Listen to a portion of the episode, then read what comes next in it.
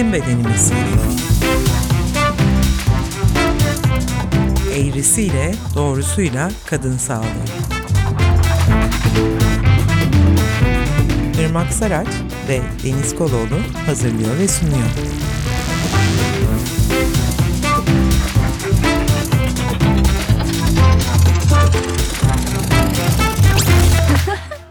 Herkese merhaba. Bizim Bedenimiz podcast'imizin 15. bölümüyle karşınızdayız. Ben Irmak Saraç. Ben Deniz Koloğlu. Bugün jinekolojik muayeneden bahsedeceğiz. Jinekolojik muayene ya da diğer ismiyle pelvik muayene nasıl olmalı, hangi şartları sağlamalı gibi başlıklardan bahsedeceğiz diyorum. İstersen ben sorguya çekmeye başlayayım doktor.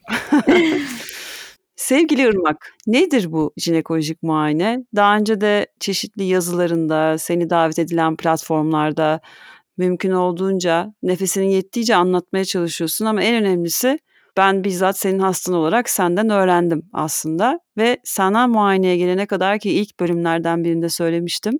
Haberim yoktu böyle yapıldığından. Lütfen bize tarif eder misin? Jinekolojik muayene ya da genital muayene ya da pelvik muayene hepsi aynı muayene biçimleri. Kadın genital organlarının muayenesi aslında. Diğer tüm fizik muayenelerde olduğu gibi hem bakarak hem dokunarak muayenesini yapıyoruz. Aynı zamanda bizim muayenemizde bir de ultrason kullanıyoruz yaygın olarak. Dünyanın her yerinde bu şekilde değil ama bizim ülkemizde yaygın olarak her kadın doğum muayenesinde ultrason kullanılıyor. Bu şekilde yapılan bir muayene. Belki detaylandırırız biraz daha. Peki bu jinekolojik muayene hangi durumlarda gereklidir acaba? E, jinekolojik muayene bir kadın şikayeti olduğunda geldiğinde yapabiliriz, gebelik takibinde yapabiliriz ya da tamamen kontrol amacıyla da yapabiliriz. Ve bir jinekolojik muayene nasıl olmalıdır? E, jinekolojik muayenenin diğer muayenelerden önemli bir farkı aslında çok daha mahrem bir muayene olması.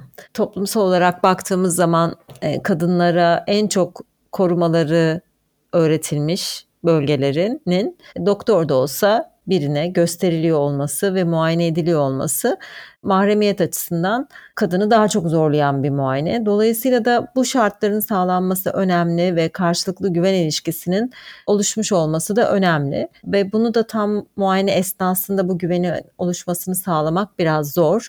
O yüzden öncesinde aslında bu güvenin sağlanmış olması gerekir. Yani bir hasta doktora geldiği zaman doğrudan tabii ki doktorun mesleğine olan bir güveni olabilir.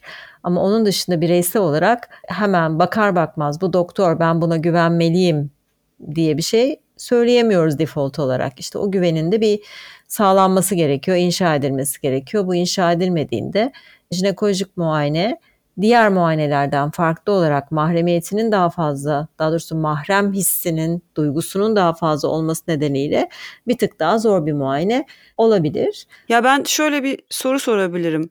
Belki hem dinleyicilerimizin kafasında canlanması açısından hem de senin bir hikayeleştirmen. Mesela ben geldim bir şikayetim var diyelim ve e, kontrol için geldim belirtiyorum. Ne oluyor sonra?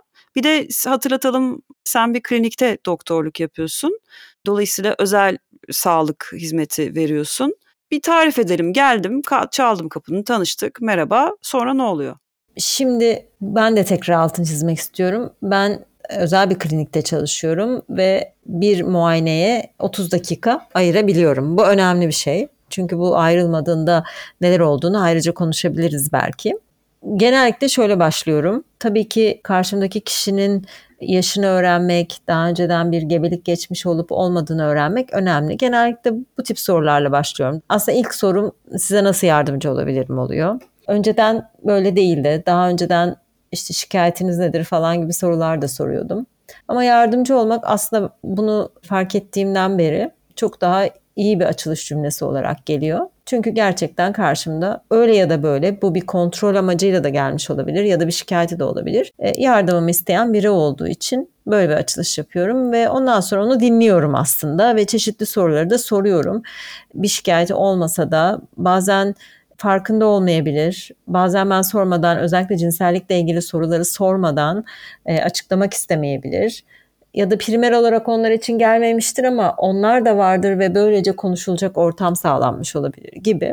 Primer derken öncelikli demek istedin sanırım değil mi? Evet, öncelikli olarak bu şikayetle gelmemiş olabilir ama aslında bununla ilgili de bir sıkıntı yaşıyordur ve bunu açıklayacak bir ortamı sağladığınız zaman bunu açıklayıp en azından bu konuda bir danışmanlık verebilir hale gelebilirim.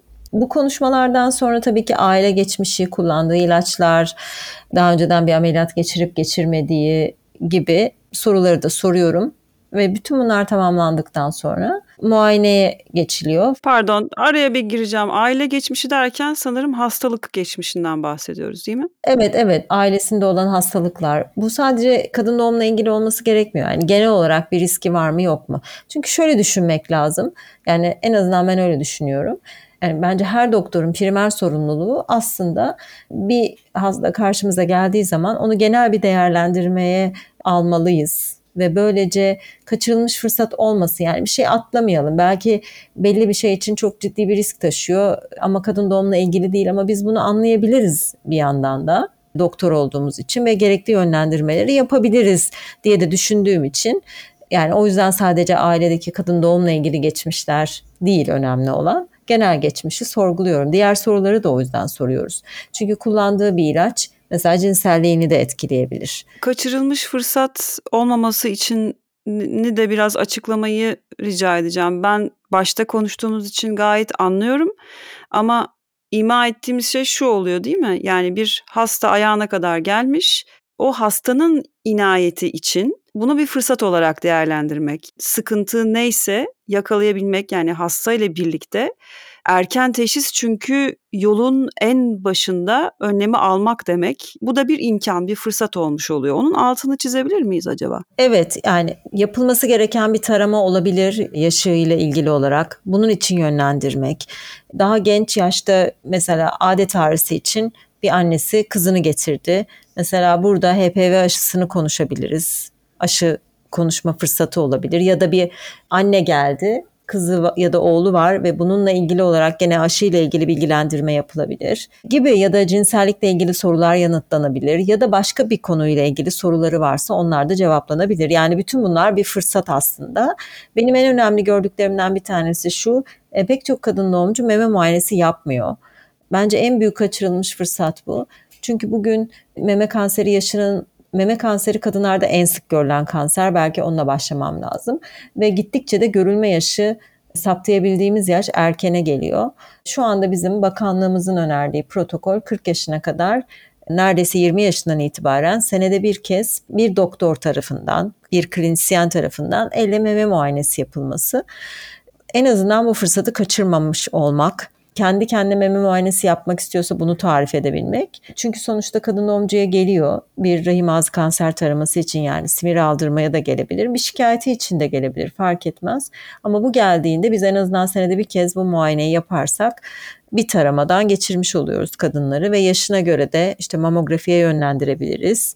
Daha ileriki yaşlarda kolon kanseri taraması için yönlendirebiliriz gibi gibi bunların hepsi aslında fırsat. Bir örnekleme daha yapmak istiyorum sen de uygun görürsen. Mesela çikolata kisti, polikistik neydi tıbbi? E, polikistik over sendromu ya da çikolata kisti endometriozis. Yani şöyle aslında bir kadının adet sancılarının çok şiddetli olması bilmiyorum başka nasıl bulgular var işte aşırı kanama işte ruh halinde aşırı dengesizlik ve daha bir sürü bir sürü sanırım yani şöyle kadından kadına değişen semptomları var. Bunu hayatının bir parçası, işte kaderinin bir şeyi, cilvesi gibi yaşıyor ama hani tıbbi bir tanımı olduğunu hiç bilmeden yıllarını geçirebiliyor ya da bir genç kızda belki bu tanı var. Halbuki bu bir rahatsızlık. Belki senin tarifin hastalıktır bilmiyorum. Şimdi düzeltirsin beni. Sana geldiğinde bunu öğrenebilir. Bu konuda onu bilgilendirebilirsin. Nasıl bir tıbbi çözümü var mı yok mu? Ne yapabilir? Yani en azından onun bu bunu buna dair bilgilenmesini sağlayabilirsin, değil mi diye soracaktım. Tabii ki. Yani şiddetli adet ağrısıyla gelebilir ve bunun altında gerçekten evet çikolata kisti saptayabiliriz ya da saptamayabiliriz. Endometriozis dediğimiz hastalık rahimin iç tabakası geçen bölümlerde anlatmıştık her ay adet görmemizi sağlayan rahimin iç tabakasının aslında rahimin dışındaki yerlerde bulunuyor olması karın rahimin dış kısmını kaplayan zarda yumurtalıkların üzerinde tüplerde ya da karın zarının herhangi bir yerinde bulunabiliyor. E, yumurtalıklarda bulunduğunda da kist leşebiliyor ve buna işte çikolata kisti diyoruz. Ama tabii ki çikolata kistini gösteriyoruz ama diğer odakları ultrasonla göstermemiz çok zor. Hani bu konuda özel eğitim almış bu ultrasonu yapan kişiler var ama azlar. Dolayısıyla bunu göstermemiz zor ama bu olmadığı anlamına gelmez. Kaldı ki hiçbir şey olmasa bile bir kadının adet ağrısı olabilir ve onunla ilgili danışmanlık da verebiliriz ve yardımcı da olabiliriz. Yani senin de adetlerin ağrılı oldu, senin hayatında böyle geçecek demek zorunda değiliz. Çünkü polikistik over de çok sık konulan bir tanı kadınlara. Normalde pek çok ülkede her kadın doğum muayenesi ultrasonla gitmiyor. Ultrason ayrıca gerekliyse istenen bir tetkik pek çok ülkede. Ama bizde her kadın doğum muayenesinin bir parçası. Dolayısıyla biz çok sık ultrason görüntüsü olarak polikistik over dediğimiz şeyin bir görüntüsü var. Bir sürü kist gibi geliyor polikistik dediğimiz için ama oysa ki bir sürü kist değil. Yumurtalıklarda belli bir görüntüsü var ve biz buna polikistik over diyoruz ve her polikistik over görüntüsü bir takım benzer bulgularla da gitmeyebilir. Yani bir şikayete yol açmayabilir öyle söyleyeyim. İşte bu konularda bilgilendirmek, ne zaman tedavi başlanabilir, ne zaman başlanmaz bunları konuşabilmek için fırsat bunlar. Ya da menopoza girerken ya da gebelik planı olan e, ama ötelemek isteyenler de belki yumurtalıkların durumu üzerinden konuşabilmek, işte yumurta dondurma ile ilgili bilgilendirme yapabilmek. Ya da düzenli korunma için yöntemler. Evet tam onu söyleyecektim. Gebe kalmak istemiyorsa bununla ilgili danışmanlık verebilmek için çok çeşitli şeylerle kadın doğum muayenesi çok çeşitli şeylere kapı açabilir. Bir şey için gelebilir ama başka birçok konu hakkında da konuşulabilir eğer yeteri kadar zaman ve uygun ortam yaratılırsa yani bu bir güven ilişkisi sonuçta. Hiçbir zaman sadece semptoma yani şikayete odaklanmamak gerekir onun odağında daha geniş düşünmek gerekir. Yani biraz daha bütünlüklü bakmak aslında. Önerilen de bu. Benim de doğru olduğunu düşündüğüm yol bu açıkçası. Tamam şimdi geri saralım bandı ve başa döndük. Konuştuk. Sen benim hikayemi aldın. Hı hı. Yani hasta hikayesini öğrendin. Hı Bunun üzerine kafanda bir plan yaptın. Hastayı da bilgilendirdin bununla ilgili ve e, sonra ne oluyor? Sanırım muayene kısmına geçiliyor değil mi? Evet sonra muayene kısmına geçiliyor. Eğer meme muayenesi de yapılacaksa o zaman üstündeki bütün kıyafetleri çıkarmasını istiyoruz. E, hasta önlüklerimiz var. Onları giymelerini istiyoruz. Bu hasta önlükleri disposable olabilir. Yani tek hasta kullanat gibi olabilir. Ya da bizdekiler mesela kumaş biz yıkıyoruz tekrar her hastadan sonra yıkanıyor. Araya bir soru daha. Senin yardımcın var değil mi? Evet benim yardımcım var ve kadın doğum muayenelerinde de bir asistan öneriliyor her zaman. Pardon yine muayenehaneye geri dönecek olursak odana jinekolojik muayene masası var, ultrason cihazı var. Bu bir perdeyle bölünebilecek bir bölmede. Senin ofis masanda bir tarafta. Bu ikisi bölünebiliyor. Yani hasta hazırlanmak için özel bir bölmeye ihtiyaç duyduğunda buna cevap verebiliyorsunuz. Zaten de vermek gerekir. Yani hasta sonuçta soyunuyor değil mi? Yani ister tamamını çıkarsın kıyafetlerini, ister sadece alt çamaşırlarını çıkarsın. Yani bütün beden soyunmasın da yarı beden soyunsun. Fark etmez yani birinin önünde soyunma hali çok rahatsız edici bir şey. Hepimiz için bu böyle. Ne kadar tanıdık olursa olsun, ne kadar rahat olursa olsun bizi huzursuz edebilecek bir şey. Dolayısıyla da o mahremiyeti sağlamamız lazım. Hastanın ya da kadının bir paravanla perde olabilir, paravan olabilir, yan oda olabilir. Yani hani başka bir oda da olabilir. Orada ona o alanı sağlamak gerekir. Bu önemli. Üstünü örtecek ya da giyinecek bir kıyafet sağlamak gerekir. Kıyafet olmayabilir, örtü de örtebiliriz. O önemli değil ama hani onu da sağlamak gerekir ki kendini örtmekte uğraşması yani muayenede rahat olabilmesi için bir yandan da kendini örtmekte uğraşmıyor olması gerekir diye düşünüyorum. Ve bütün bunlarda yani benim yardımcım da hasta soyunurken dışarıda bekliyor. Böyle olması gerekir. Hasta hemşirenin yanında da soyunuyor olmaması gerekir. Hazır olduğunda haber vermeli ve biz de girip muayenemizi yapmalıyız yani. mümkün olduğunca ideal koşullar buna göre adapte edilebilir. Yani tabii ki işte çok kısıtlı süre varsa, halihazırda bu böyle bir oda setup'ı yoksa ki hani o olmaya da bilir. Hani pek çok yerde de yok biliyorum. Yani olması için uğraşılmalı.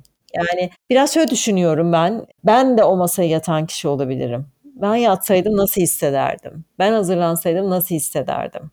Mesela çamaşırlarını koyacak bir yer gösterilmesi önemli. Çünkü o da bir sıkıntı oluyor. Nereye koyacağım? Asacak yer var mı yok mu vesaire. Evet eşyalarımızı koyacak bir yer çok çok önemli. Hijyen zaten sağlanmıştır. Bunu konuşmaya gerek yok. Ee, hastamız girdi. Yani ben girdim bölmeye hazırlandım. Hazırım dedim. Hemşire geldi. Gerekli kontrolleri yaptı. Sonra sana haber verdi. Sen geldin. Sonra ne oluyor? Şimdi bir kişiye mutlaka yani nasıl ki herhangi bir yerde izinsiz birine dokunam, dokunmamamız gerekiyorsa e, muayenede de kesinlikle izinsiz bir şekilde herhangi bir şey yapmamamız gerekiyor. Mutlaka bu izni almak gerekiyor. Ben de başlangıçta şu açıklamayı yapıyorum. İşte muayenenin her basamağını size söyleyeceğim. Sizden habersiz hiçbir şey yapmayacağım. Beni durdurmak istediğiniz yerde durdurabilirsiniz. Durmamı isterseniz söyleyin. Normalde ağrılı bir muayene değildir ama ağrı hissederseniz bunu belirtin. Beklememi isterseniz beklememi e, söyleyebilirsiniz. Hatta bitirmek isterseniz yani buradan sonra devam etmeyelim derseniz devam da etmeyebiliriz. Bu, burada sizin kontrolünüz var. Size rağmen bir şey yapmayacağım diye söylüyorum. Birden fazla kere söylüyorum açıkçası. Ee, ama bazen şöyle bir şey oluyor. Yo yo siz rahat olun ben ben çok rahatım. Sorun yok. Bu tepkiyi de çok normal buluyorum. Çünkü bu da bir şey yani muayene masasında rahat olmak da bir tırnak içerisinde artı puan getireceği düşünülüyor. Kendi rahatlığını göstermesi. Bunu biraz tarif eder misin? Ben biraz kadınların bunu söylemek zorunda yani böyle bir alışkanlık gibi sanki bunu söylerse. Seni rahat ettirmesi gerekiyor gibi. Beni rahat ettirmesi gerekiyormuş gibi. Benim onu rahat ettirmem gerekiyor oysa ki yani. Onun beni rahat ettirmesi gerekmiyor. Çok özür diliyorlar mesela. Zor muayene olan kadınlar defalarca özür diliyorlar. Çok özür dilerim sizi çok uğraştırdım. Uğraşmak değil o yani. Benim zaten işim onun orada rahat muayene olmasını sağlamak. Ben öyle düşünüyorum açıkçası. Şimdi devlet hastanelerinde nasıl olduğunu düşündüğümüzde gerçekten kaç dakika da bak. 5 dakikada bir hasta alınıyor yani. Muayene ya, süreleri 5 işte, dakikaya evet. kadar indi. Yani bu gerçekten olacak iş değil. Herhangi bir muayenede de olmayacağı gibi kadının o muayenesinde hiç yok. Yani bir de kadının soyunduğunu düşünüyoruz çünkü bir sürede orada var. İstersen pardesiyle gelsin tamam ya Rabbim gülüyoruz ama gerçekten çok üzgünüm. Keşke herkes bu imkana sahip olabilse, sahip olabilse dediğim şey keşke bunu devlet sağlıyor olsa demek istiyorum. E, kesinlikle katılıyorum. Yani devlet doktorlarına en az 20 dakika vermesi gerekiyor bir hastayla konuşup güvenini kazanması için o kadının o muayene masasında pozisyon olarak da kendini çok savunması hissettiği bir pozisyon bacaklarını bir yere koyuyorsun. İstediğin an kapatamıyorsun bile. Teknik olarak evet. Teknik olarak evet. Ne kadar zor bir şey. Doktor açısından 5 dakikada o muayeneyi yapması gerekiyor. Belki yeterince mahremiyet bile sağlanamıyor olabilir. Çünkü dışarıdan hasta girmeye teşebbüs edebiliyor. Yani kesinlikle muhatabımız devlet yani ve sistem. Sağlık sistemi, doktorlar değil. Onun altını çizelim. Doktorların çoğu elinden geleni yapıyordur Yapıyor. diye ümit evet. ediyoruz. Ama onların elinde olmayan bir e, sıkışıklık ve çokluk var yani. Gerçekten herkese kolay gelsin ve sabır. Şimdi detaylara inmek istiyorum ben. Evet, önce genital muayene mi yapıyoruz? Ne yapıyoruz? Ya aslında önce dışarıya bakıyoruz. Yani inspeksiyon denir bizde fizik muayenede. Bu baktığımızda neler olabilir? İşte ciltte herhangi bir şey var mı? Renk değişikliği olabilir. Ne bileyim mesela bir kaşıntıya bağlı izler olabilir ya da dış bölgede sihirler olabilir ya da başka bir takım enfeksiyonların belirtileri olabilir. Bazı cilt hastalıklarının belirtileri olabilir. Genel olarak bunlara bakıyoruz. Sonra spekülüm muayenesi dediğimiz muayeneye geçiyoruz. Spekülüm muayenesi dediğimiz şey yani spekülüm dediğimiz alet rahim ağzını gözlemek için geliştirilmiş bir alet. Kadınları en çok rahatsız eden muayenelerden bir tanesi bu. E, aslında spekülumların da boyutları var. Ama işte elde ne var? Hani e, muayenemi yaptığım yani çalıştığım klinikte e, en küçüklerini tercih ediyorum. Ama her yerde aynı şekilde bulunmuyor. O yüzden hani o da biraz travmatik olabiliyor. Bir de zaten eğer kadın yeterince kaygılıysa yani muayene masasındaki kaygısı o kadar rahatlamadıysa o zaman bu muayene esnasında istemsiz olarak pelvik kaslarını kasıyor. refleks olarak oluyor. Ve vajina girişinde de ağrı duyusu olduğu için orada ağrı duyuyor işte. E, ve bu muayene çok hani en kötü, en travmatik olarak e, anlatılan muayene. Ve şunu da unutmamak lazım. Yani spekulumu yerleştirirken küçük dudakları aralayabiliriz diğer elimizle. Tabii ki bütün bunları söylemek lazım. Adım adım. Hazırsanız dokunuyorum. Hazır olmaya da bilir yani. Hazır olmadan mesela jinekolojik şiddetle ilgili bir blok vardı. En çok söylenen şeylerden biri direkt olarak muayene aletini soktu. Bir de soktu diye söyleniyor yani gerçekten. Bu çok travmatize edici ve acıtıcı da bir şey oluyor kadının canını. O yüzden hani söylemek, işte şimdi dokunuyorum, vajina girişinin açılmasına yardımcı olacağım. İşte şimdi muayene aletini hissedeceksiniz. Yani spekulum dediğim muayene aleti spekulum. Bu pardon spekulumla ilgili bir şey soracağım. Hani ben e, ufak ebattakileri tercih ediyorum dedin. İşlevi var mı büyük olmasın ya da küçük olmasın? Yoksa hani üretim nasıl yapıldıysa öyle denk geliyor da oradan devam mı ediyor doktor? Yani bir tercih olabiliyor mu? Yo sonuçta şey ya hani vajina da standart değil ya bazı kadınların vajinaları daha büyük olabilir. Özellikle birkaç tane doğum yapmış, vajinal doğum yapmış kadınlarda ihtiyaç olabilir. Hani onlarda küçük spekülumla yeteri kadar gözleyemeyebiliriz. Bazen de bazı kadınların da vajinası daha uzun oluyor. Onlarda da küçük spekülumla göremeyebiliyoruz. Ama genellikle yetiyor yani hani çok genele baktığımız zaman çok da sıkıntı yaratmıyor. Jel kullanmak mesela iyi bir şey olabilir. Tabii ki böyle çok abartılı bir boyutta kullanamıyoruz özellikle simir alacaksak ama gene de azıcık böyle bir vajina girişini ıslatacak kadar bir jel kullanmak iyi olabiliyor. Ve de yavaş olmak. Gerçekten yavaş yapınca çok daha az acı hissediyor kadın. Tam bu muayene aletini kapalı olarak yani spekülümü kapalı olarak e, yerleştiriyoruz ve e, vajinanın sonuna geldiğinde de açıyoruz. Aslında açtığımız zaman vajinanın sonunda bir açılma oluyor. Yani vajina girişindeki açıklık değişmiyor. Ama gene de gerginlik hissi kadınları çok tedirgin ettiği için gene acı hissedebilirler vajina girişinde. O yüzden bunu da söylemek lazım. Yani şimdi o gerginlik hissi artacak korkmayın. Ama kısa sürecek çünkü rahim ağzını hızlıca gözlüyoruz ve simir alacaksak ya da cinsel yol aktarılan enfeksiyonlarla ilgili örnekler de alabiliriz rahim ağzı bu tip dokunmatik şeylere hassas olmadığı için dokunduklarımızı hisseder ama orada ağrı acı hissetmiyor kadınlar. Dolayısıyla bunları söylemek ve mümkün olduğunca hızlı davranmak çünkü rahatsız bir muayene ve ondan sonra da spekülümü çıkartmak, çıkartırken de yavaş olmak iyi hissettiriyor kadınlara. Yani benim genel gözlemim bu. Bir sonraki aşama elle vajinal muayene. Bunun da çok rahim ve yumurtalıkları elle değerlendiriyoruz. Pardon araya yine bir soru soracağım. Çünkü vajina ve simir işte hani iç genital or- organlara da girdik. Vajinismusu olan bir hastaya nasıl yardımcı oluyorsun muayene esnasında? Vajinismusu olan kadınların ne zaman geldiği önemli. Yani şöyle genellikle eğer ilk bana geldiyse vajinismus şikayetiyle yani daha önceden bir psikiyatriste gitmediyse ve bana geldiyse ben o zaman bu muayeneyi olmak isteyip istemediğini soruyorum. Ve e, direkt olarak orada daha önce hiç terapiye gitmemiş bir kadının vajinismusu varsa yani hiç penetrasyonu olmadıysa şimdiye kadar. Çünkü bazı vajinismuslar ağrılı cinsel birleşme şeklinde penetrasyona izin verebiliyorlar. Olmadıysa o zaman ona bırakıyorum. Ne kadar denemek isterse o kadar deneriz. Ama genellikle ilk bana geldiyse hiç terapi sürecinden geçmediyse ben danışmanlık veriyorum ve terapinin belli bir aşamasını da görmek istiyorum. Çünkü öbür türlü sadece dışarıdan bakmak şeklinde oluyor. Yani dışarıda anatomik olarak gerçekten penetrasyonu engelleyecek bir süreç var mı yok mu ona bakmak gibi oluyor. Onun dışında hiç hiç zorlamıyorum. Vajinismus terapi esnasında da gelebilir. E, o zaman da mümkün olduğunca yavaş başlayıp durdurmak istediği anda durmak, muayeneyi sonuna kadar götürmek zorunda olmadığımızın altını çizmek tekrar tekrar. Bunlara dikkat ediyorum yani yapmaya çalışıyorum. Spekülüm muayenesini yapamayıp parmakla muayene yapabilirim. E, e, tek parmakla ya aslında şöyle yapmaya çalışıyorum. Yani ben yapılacakları biliyorum ve belli bir sırası var. Ama kontrolü hastaya bırakıyorum aslında. Yani ona rağmen bir şey yapmamak. Sonuçta evet yaptığımız her aşama bu hastanın yararına olur. Ama yapamadığımız her şeyde çok korkunç sonuçlara sanki böyle biz bunu yapmadık diye yarın hasta ölmeyecek sonuçta. Daha iyi hissettiği bir gün gelebilir. O yüzden de hani orada kontrolün kadında olduğunu hissettirmek çok önemli bence güveni sağlayan en önemli şey bu. Ki asla yüzde yüz öyle bir şey olmuyor. Ancak hani tekrar tekrar geldikçe, seni tanıdıkça bir o, tık, o güven bir tık daha artıyor. Ama ilk seferde hiçbir zaman yüzde yüz olmaz. Sabırlı olmak da bu işin sihirlerinden biri.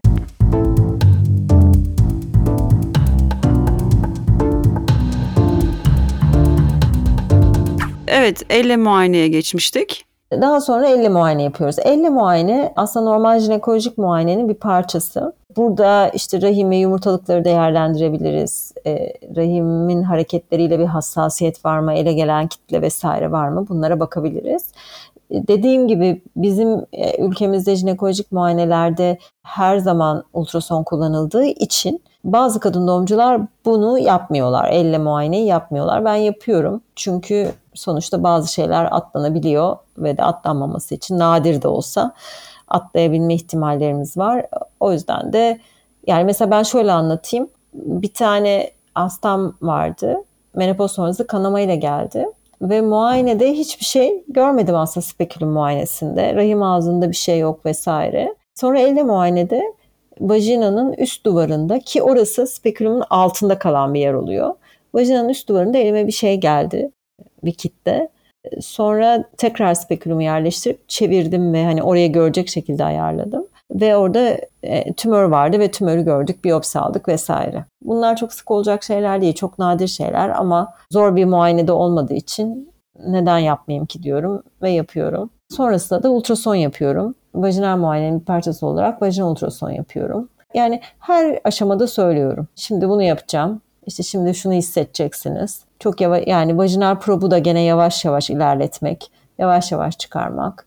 Bazı pozisyonlarda mesela bazen yumurtalıkları falan görmeye çalışırken çok hani ittirebiliyoruz ya da işte çok e, probu makata doğru çevirdiğimizde daha rahatsız ve ağrılı oluyor. Bunları da söylemek hani Şimdi bir tık ağrı duyabilirsiniz bu normal demek. Sonuçta hiç ağrısız yapamayabiliriz ama hani ağrı duyacağını da önceden söyleyince kişi bir tık daha hani beklenti içerisinde olduğu için paniklemiyor.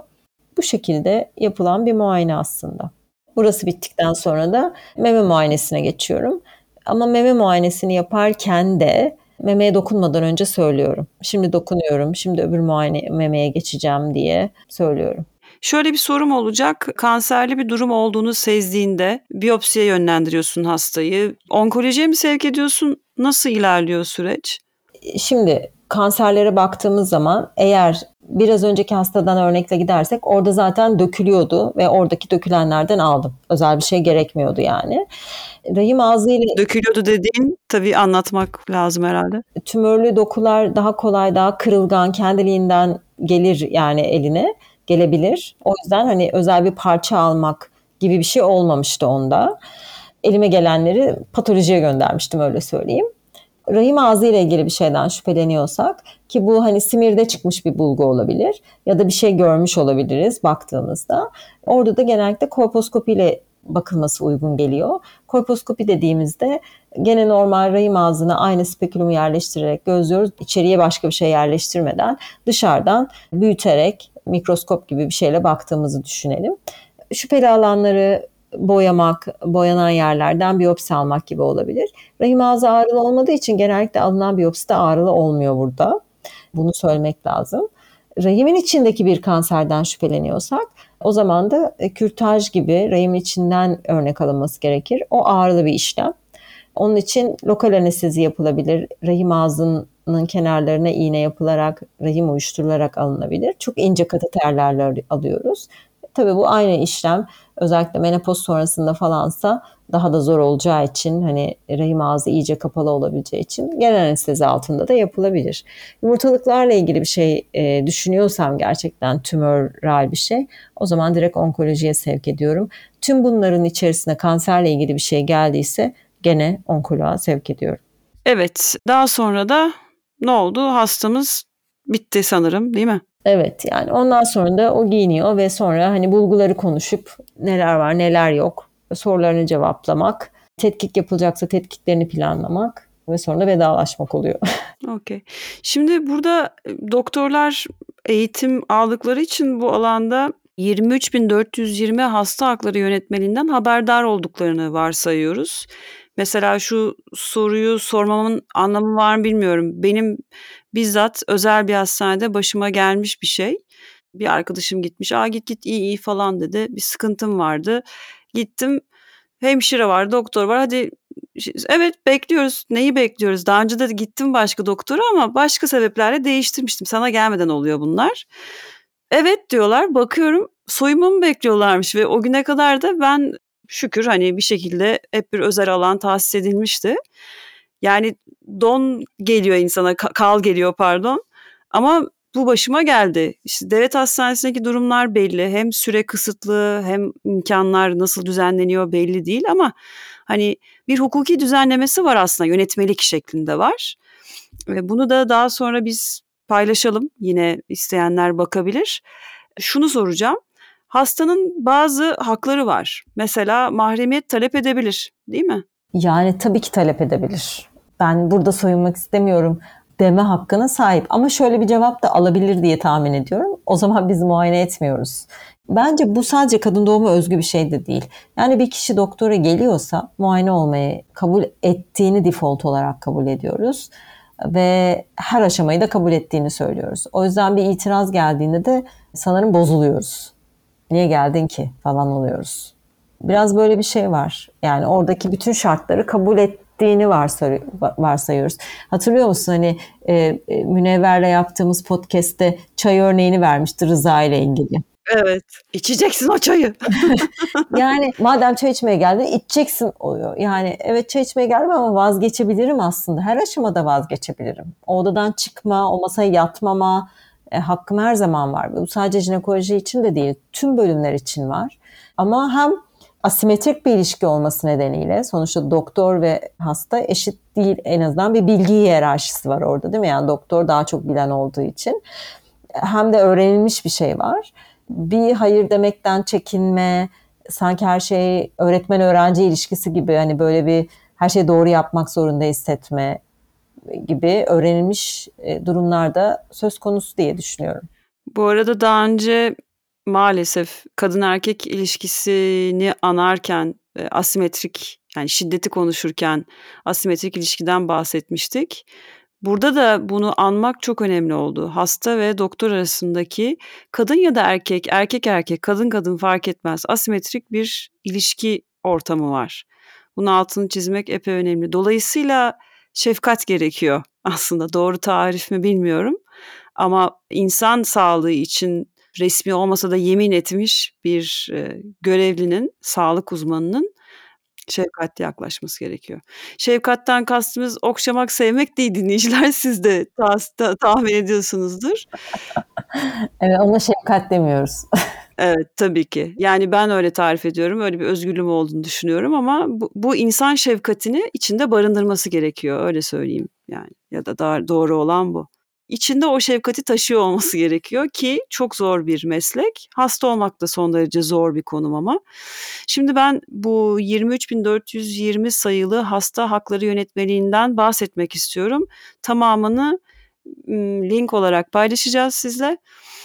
Madde 21'de diyor ki hastanın mahremiyetine saygı gösterilmesi esastır. Hasta mahremiyetinin korunmasını açıkça talep de edebilir her türlü tıbbi müdahale hastanın mahremiyetine saygı gösterilmek suretiyle icra edilir.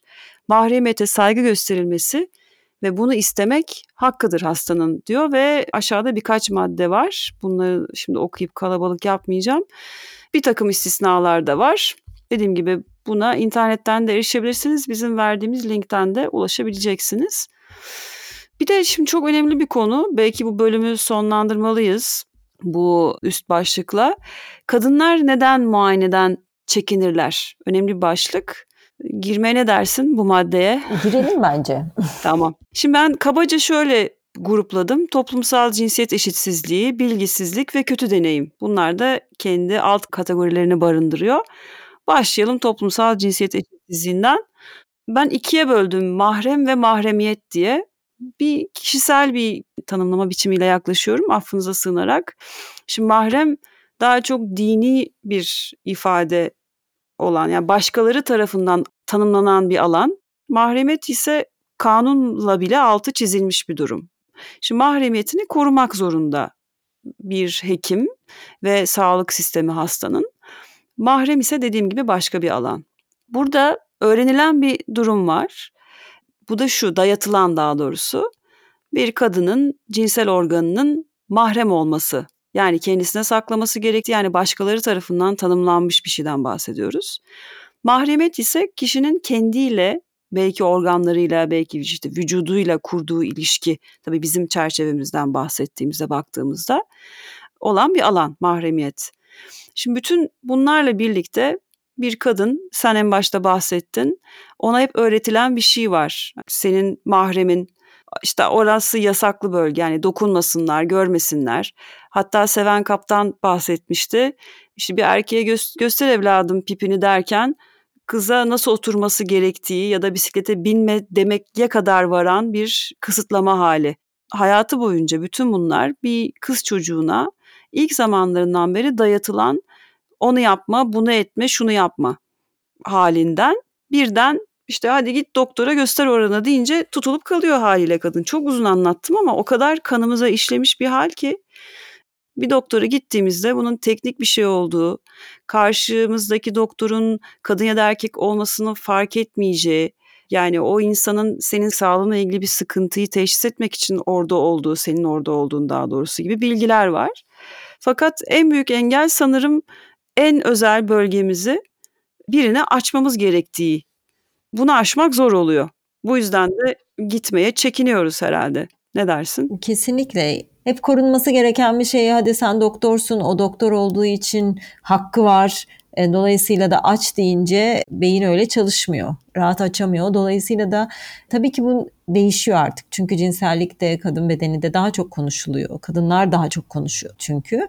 O yüzden de değişen bir trend de var ama sırf bu yüzden en son noktaya kadar doktora gitmeme hali de var. Benim şöyle bir hastam olmuştu. Çok tatlı bir kadın şey demişti.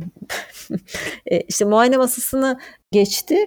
Bir türlü bacaklarını açmıyor. Daha doğrusu açmanın da ötesine soyunmak istemiyor vesaire. İşte ben de diyorum ki hani muayene edeceğim. Nasıl edeceğiz falan. Bana şey demişti. Kızım amcam bile bunu görmedi hiç ya demişti.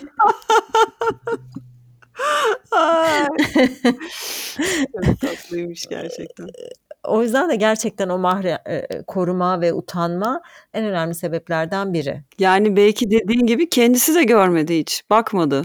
Tabii yani pek çok kadın zaten görüp bakmıyor. Dolayısıyla başkasına gö- gösterme hali zaten fikri bile travmatik geliyordur eminim birçok kadına. Evet. Şimdi karşı cins çekincesi diye bir alt başlık var. Öncelikle mahremiyet çerçevesinde bir kadın devlet hastanesine gittiğinde kadın hekim talep edebilir. Bunun altını çizelim. Bu bir özgürlük, bu bir hak. Doğru mu? Evet. Tamam. Yani keşke çekinmesek ama çekinebilirsiniz. Kimse size hayır çekinmeyeceksin diye baskı uygulayamaz. Bununla ilgili çok hikaye var. Tam tersi erkek hekime gitmek isteyen kadınların daha sert davrandığını söyleyen hastalarım da var. Evet benim evet. de yakınımda oldu. Kadınları daha daha az şefkat dediğim, şefkatsiz bulan e, erkek doktorları yani tabii bu o kadar bireysel tecrübeler ki yani asla bir genelleme yapmak mümkün olmaz. Ama yaşanılan tecrübelere göre kadın ya da erkek tercih etme olabiliyor. Genellikle ama şey olabiliyor. Önce bir kadına gitmeyi denemek hem cinsi açısından bence utanmayı da bir tık daha azaltıyor. Böyle bir şey oluyor. Ama dediğim gibi hani bir genelleme yapmak gerçekten çok zor. Bir de şöyle bir çekince var. Ben bunu vallahi hiç tereddüt etmeden bir madde olarak yazdım. Bu bahsettiğin hani kadın hekimin daha hoyrat olma şeyi, teşhisi bilmiyorum benim başıma gelmedi. Bir tek o bahsettiğim özel hastanede hadi soyun diye bekleyen hekim kadındı. Herhalde kadın olmasına güveniyordu ama kafası karışmış diye düşünüyorum. Kendisini mahremiyete saygıya davet ediyorum. Bir de kadına güven duymama hali var. Yine bir toplumsal cinsiyet eşitsizliği sonucu olarak. Biraz bundan bahsetmek ister misin? Başına hiç bu konuyla ilgili bir şey geldi mi bir kadın hekim olarak?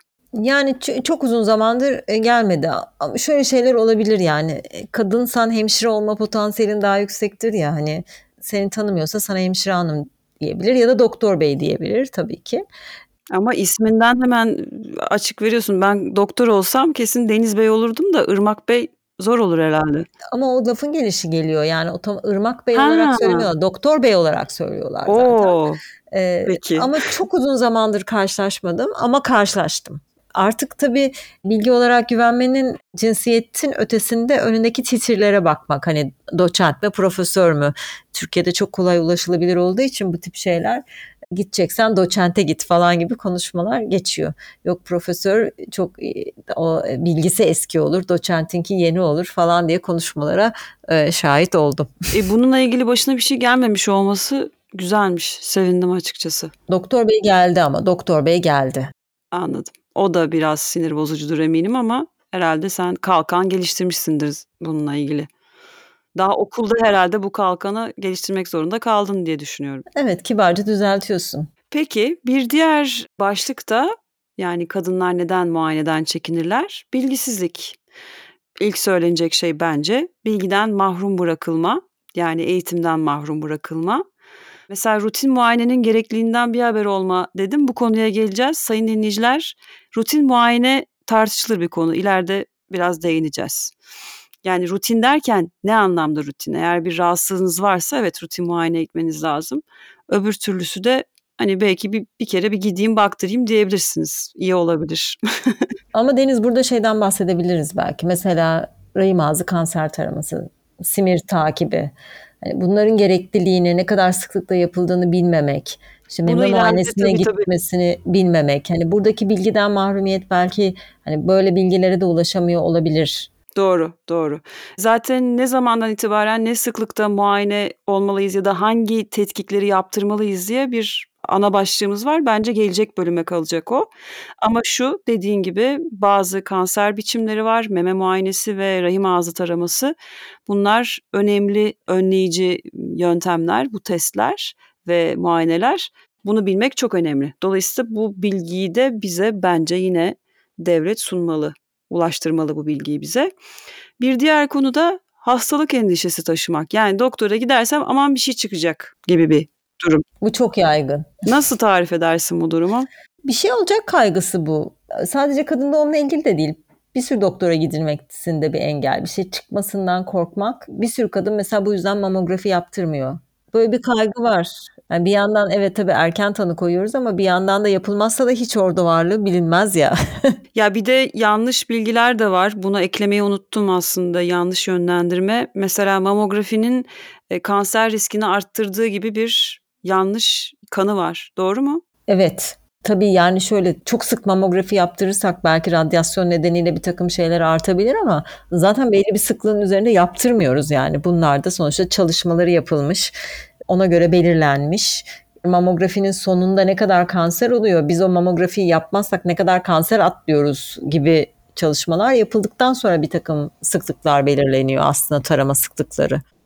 Tabii sonuçta doktor talep ediyor yaptırmasını. Bu bilgiye vakıf yani sahip olmalı doktor ki ona göre yönlendirsin hastasını. Evet. Şimdi en sıkıcı konu da kötü deneyim. Yani bir kadın neden muayeneden çekinir? Daha önce gitmiştir, bir daha gitmek istemez. Çünkü bir hekimin yanlış yaklaşımına denk gelmiştir. Çok hani duygusal rahatsızlık dışında başka bir sıkıntıya sebep olmayan ama epey insanın canını sıkan sorulardan biri mesela evli misiniz? bir muayenede bir bulgu var mesela işte kadın bir rahatsızlık şikayetiyle gitmiş işte sonra bir takım testler yapılmış. İşte velev ki HPV çıkmış. Evli misiniz? diye bir soru soruluyor. Yani insanı çileden çıkaran sorulardan biri. Bir diğeri de hani şimdi bu cinsel yaşamını cinsel dediğim yani nasıl cinsel yaşamın nasıl olduğunu çoklu, azlı, sürekli değil gibi soruları ihtiva ediyor. Herhalde doktor onu anlamak istiyor. Bir de şöyle bir şey benim başıma yine geldi. Aman bak gidiyor elden yumurtalıklar. İşte donduruyor musun? Ne yapıyorsun? Ya ben çocuk yapmak istiyor muyum? Çocuk yapmak istediğim bir adamla birlikte miyim? Öyle biri var mı, yok mu? Hani bu sorular tamamen benim özelim. Ama bakıyor yumurtalığa, ay bunlar bitiyor, ömrü tükeniyor. Bir şeyler yap bununla ilgili. Talebim olmamasına rağmen sürekli halde bana bir doktorum samimiyet buhranıyla Söyledi en son dedim ki bu konuyu kapayın artık çünkü benim asabımı bozuyorsunuz dedim. Belki dedim sevgilimden yeni ayrıldım ve olmuyor. Yani neyse ne yani hani e, bunlar hafif örnekler. Sen mesela yanlış yani rahatsız edici sorulardan örnek verebilir misin dinleyicilerimize? Kadınlarla konuştuğum zaman kadınların algılayış biçimi aslında ayrımcılığa uğradıklarını düşünmek. Muhafazakar bir toplumda yaşadığımızı düşünürsek evlilik öncesi cinsel ilişki ya yani evlenmeden cinsellik yaşamak çok yasak ya çok e, kötü algılanır ayıp olmaması gereken bir şey. Bir doktorun doğrudan evli misin bekar mısın diye soruyor olması doktorun kendince tabii muayene şeklini belirleyeyim, işi çabuk tutayım falan e, hızlıca karar vermem gerekiyor gibi kendini de korumaya almaya çalışan bir şeyi olabilir. Yani kendini açıklayacak bir zemini olabilir. Ama gene de karşı tarafta bu soruyu sorduktan sonra bekar cevabını aldıktan sonra doktorun ya da başka bir sağlık personelinin e, bakışındaki bir değişiklik bile belki normal şartlarda bu soru o kadar ta- travmatize etmeyecekken bir jinekolojik muayenede bu soru çok travmatize ediyor. Yani gerçekten kadınlar bundan çok rahatsız oluyor. Ve hepsi şöyle söylüyor. Pardon yani şöyle bizzat başıma geldiği için anlatabilir miyim? Mesela nasıl söylüyoruz? Tam jinekolojik muayene masasındayım. Bacaklarım açılmış. İşte bir e, hemşire var. Bir erkek doktor var. Kadın da olsa herhalde çok farklı hissetmem. Öyle bir pozisyondayım ve HPV teşhisi konmuş. Çok endişeliyim. Hayatımda ilk defa öyle bir teşhis konmuş. Hani ve kanserden bahsediliyor. Dokunsanız ağlayacağım. Bana evli misin diye soruyor o pozisyondayken. Olabilecek bir iş değil bu. Yine bir, bir bölümde bahsetmiştim. Bu özel de bir doktor. Hani ben e, nasıl diyeyim? Bana ayıracak vakti var, muayenehanesi var yani işte bir hastanede, özel bir bölmede yani herhangi onu sıkıştıracak bir durum yok. Dolayısıyla bir zihniyet problemi görüyoruz. Onu demek istedim. Evet yok o da var. Yani zaten yani doktor ne kadar açıklarsa açıklasın bu soru bir kadını rahatsız edecek bir soru. Yani cinsel hayatını yani şunu mesela sorabiliriz doktorlar olarak bazen de anlamlı oluyor. Yani mesela korunmasını söyleyebilmek ya da riskini belirleyebilmek açısından tek partnerli misiniz? Mesela bence bu sorulabilecek bir soru ya da cinsel aktif misiniz? Yani belki direkt olarak yöneltmek yerine daha doğrusu şöyle yapmayı tercih ediyorum. Direkt olarak sormuyorum da bu soruyu yanlış söylemeyeyim. Siz tek partnerli değilseniz ya da partneriniz tek partnerli değilse o zaman şu riskler artabilir. Yani doğrudan hani bu ne demek? Ortaya bırakmak demek. Yani hastanın muhakemesine bırakıyorsun. Evet. Or, evet, ortaya bırakmak. Çünkü bir sınır aşımı da olabilir. Yani burada sınırlarımızı ilk yani o bilgiyi neden öğrenmek istiyoruz, nasıl öğrenmek istiyoruz? Sorularının cevabını kendimize vermemiz gerekir ya da bizden nasıl öğrenilmesini isterdik bu bilginin. Ama genellikle kadınlar mesela cinsel aktif yani evli misin, bekar mısın yerine daha önce cinsellik yaşadınız mı diye sorulmasını tercih ediyorlar. Yani cinsel aktif misiniz bile demek gerekmiyor. Çünkü o sırada yani o dönemde bir partneri olmayabilir ve dönemsel olarak cinsel olarak aktif olmayabilir ama daha önceden cinsellik yaşamıştır. Yani çünkü iki sene sonra da bulgusu olabiliyor HPV'nin mesela değil mi? Tabii ki tabii ki ne zaman geldiğini bilemiyoruz. Dolayısıyla cinsellik yaşayıp yaşamadığını illa bekaret mevzusuysa yani bu hani eğer bunun için soruluyorsa bu soru böyle sorulabilir. Gebelik mevzusu yumurta dondurma, gebeliğe teşvik de çok rahatsız oluyor kadınlar. Bu da çok geliyor bana. Yani hiç ortada yokken yani tamamen bambaşka bir şey için gitmişsin. Birdenbire ortaya şöyle bir bomba atılıyor. Ya senin yumurtalıklarında yumurta çok azalmış. Sen bir an önce ya yumurta dondur ya gebe kal. Sana ne ya? Bana geliyorlar mesela böyle bir hani böyle bir panikle gelin. Ne yapmam gerek? Çünkü şimdi bir kere tıp olarak şunu söyleyemiyoruz. Biz yumurtalıkların yaşa göre hani deneyimsel olarak şeyi görebiliriz. Evet hani beklediğimizden daha az yumurta var. Bunu görebiliriz. Ama şunu söyleyemiyoruz henüz daha. Sen önümüzdeki 4 yıl içinde çocuk yaptın yaptın yoksa geçmiş olsun. Öyle bir veri yok elimizde. Sadece bunu diyebiliriz. Evet yumurtalık rezervin azalmış. Peki bu bilgi ne demek aslında? Bu şu demek yani rezerv azalırsa gebe kalmak istediğinde bir tık daha zor gebe kalabilirsin. Gebe kalamaz mısın? Kalabilirsin. Bunun da örnekleri var. Diyelim ki rezervin azaldığını gördük. Mesela şunu sorabilir, gelecekte gebelik planlıyor musunuz? Eğer hani böyle bir planınız varsa yumurta dondurmayı düşünebilirsiniz. Gebelik dediğin şey evet bir kadın gelecekte gebelik planlıyor olabilir de yani sen yumurtalık rezervin azaldı bir an önce gebe kalmalısın dediğinde o anda gebe kalabilecek mi? Ya da kal- kalmak isteyecek mi? kalmak istemediği için suçluluk mu duyacak? Yapmam gereken bir şey yapmıyorum. Ya sonra pişmanlık yaşarsam? Ki yaşamayabilir. Yani vücut sa biyolojik saat dediğimiz, eee, konu bence tartışmalı bir konu. Belki buna yer ayırırız ilerleyen, sürelerde. Bu hormonal bir şey mi yoksa yine bir toplumsal cinsiyet, eee, netamesi mi? Bakmak lazım. Başıma geldi benim de. Ama Katılıyorum. çok şey başıma gelmiş. Birçok Türkiye'li kadın gibi. Kesinlikle katılıyorum. Buralar eskiden yani şimdi yumurtalık rezervi ne diyor? Eskiden çikolata kisti gören kız, kadınlara da aynı şey yapılıyordu. Çikolata kisti var. Bir an önce gebe kal. Bir an önce gebe kal nasıl bir şey yani? Planlarını bırak. İşte gebelik çok zihinsel olarak çok ön planda. Bir kadını kadın yapan şey gebe kalmış olmak, anne olmakmış gibi ya da anne olmanın tek yolu o gebeliği taşıyıp doğurmakmış gibi bir zihniyetten kaynaklanan şeyler ve gerçekten kadınları çok rahatsız ediyor. Ya yeri gelmişken bazı konularda hamile kalmanın şifa verme yani öyle bir işlevi var mı? Bu bir hurafe mi? Yani ya da bazı durumlarda rahmi toparlayıcılığı var mı hamile kalmanın? Ya bu bir tavsiye konusu mu tıbbi olarak? Olabilir mi? Yok tavsiye etmiyoruz öyle bir gebe kalın diye. Çünkü gebeliğin kendisinde bir takım riskleri olduğunu düşünürsek bu herhangi bir şey için bir tedavi yöntemi olarak kullanılmaz. Ama e, şurada şöyle bir şey olur. Mesela endometrioz diye bahsettik ya bölümün başında. O e, gebelikte uykuya yatar. Hani o yüzden de hani şöyle bir şey söylenir işte ağrılı adetleri olanlar işte doğurursan geçer hikayesi. Yani o endometriozu uyutur ve sonrasında rahat edilebilir. Ama hiçbir zaman endometriozun tedavisi olarak gebe kal demiyoruz. Ve garanti de edilmez ayrıca sonrası. Tabii ki garanti edilmez. Tabii ki. Yani insan vücudundan bahsediyoruz. Son derece mükemmel gibi işleyip çok kompleks bir yapı. Hiçbir lineerliği olmayan, çok da hiçbir çizgiselliği olmayan sevgili dinleyiciler. evet, çok da öngörülebilir bir şey de değil. Böyle aşırı her şey kontrol altındaymış gibi hissetsek de aslında bedenimiz öyle çalışmıyor. Şimdi bir de cinsel şiddet, cinsel taciz yani jinekolojik şiddet de adı altında toplayabiliriz. Buna burada girmeyelim istersen. Yani bunu bir başlık olarak belirtelim. Daha sonra çeşitli konuklarımız olacak. Nasıl toparlayalım burayı Irmak? Ya şundan bahsedelim. Yani bir muayenenin sınırları var.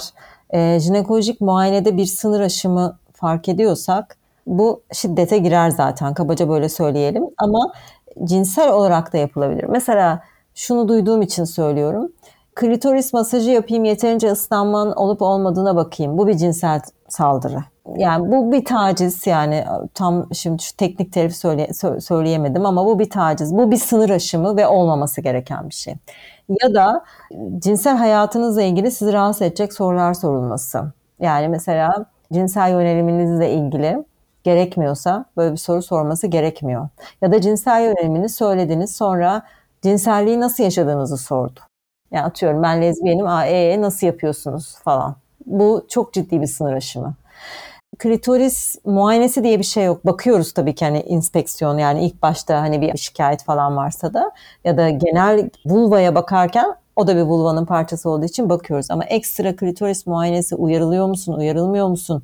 Ya da vajinal muayene, elle muayene sırasında buradan haz aldın mı, haz almadın mı? Bunlar jinekolojik muayenenin içerisinde olan şeyler diye. Çoğu zaman muayene esnasında anlaşılmıyor. Çünkü yapan bir doktor ya hani gerekmiyorsa yapmıyordur diye düşünülüyor. Genellikle muayenede dolayısıyla da durdurulamıyor doktor. Yani çünkü algılanamıyor. Hani şiddet bölümünde de konuşmuştuk ya hani şiddeti algılamak da her zaman kabul etmek de kolay olmuyor. Ve sonrasında arkadaşlarla paylaşılınca genellikle ortaya çıkıyor. Bir dakika bir dakika böyle bir şey yok diye. Sorabiliyorlar sağlıkçı varsa etraflarında falan. Bunlar bir muayenenin sınırlarının dışında olmaması gereken şeyler ve bunlar varsa bunlarla ilgili yapılabilecek, izlenebilecek yollar var ve o yollar her zaman izlenebilir, e, şikayet de edilebilir. E, bu kesinlikle doğru değil. Meme muayenesi sırasında da çok hassas muayeneler ya, e, oradaki sınır aşımı olarak düşünülen şeyler konuşulması gereken şeyler diye kabaca söyleyebilirim. Jinekolojik şiddet de ayrı bir konu başlığı bizim için. Gelecek bölümde ele almayı planlıyoruz. Kapanış yapalım istersen. Bu bölümü artık kapatıyoruz. Genel olarak jinekolojik muayenenin sınırlarından ve nasıl olduğundan bahsettik. Sonraki bölümde biraz ne zaman jinekolojik muayene olalım, ne kadar sıklıkta olmamız gerekir, ne için jinekolojik muayene gerekir, biraz da jinekolojik şiddetten bahsetmeyi planlıyoruz. Tamam. O zaman hepimize şanslı jinekolojik muayeneler diliyorum. Şanslı diyeyim olması gerektiği gibi umarım. Herkes erişebilse keşke. İlgililer duyun sesimizi. Teşekkürler Irmak. Bilgiler çok önemli. Umarız masaya kapsamlı bir şekilde yatırabilmişizdir. Ben Deniz Koloğlu. Ben Irmak Saraç. Güzel günler, sağlıklı günler diliyoruz. Hoşçakalın. Hoşçakalın. Bir sonraki bölümde görüşmek üzere.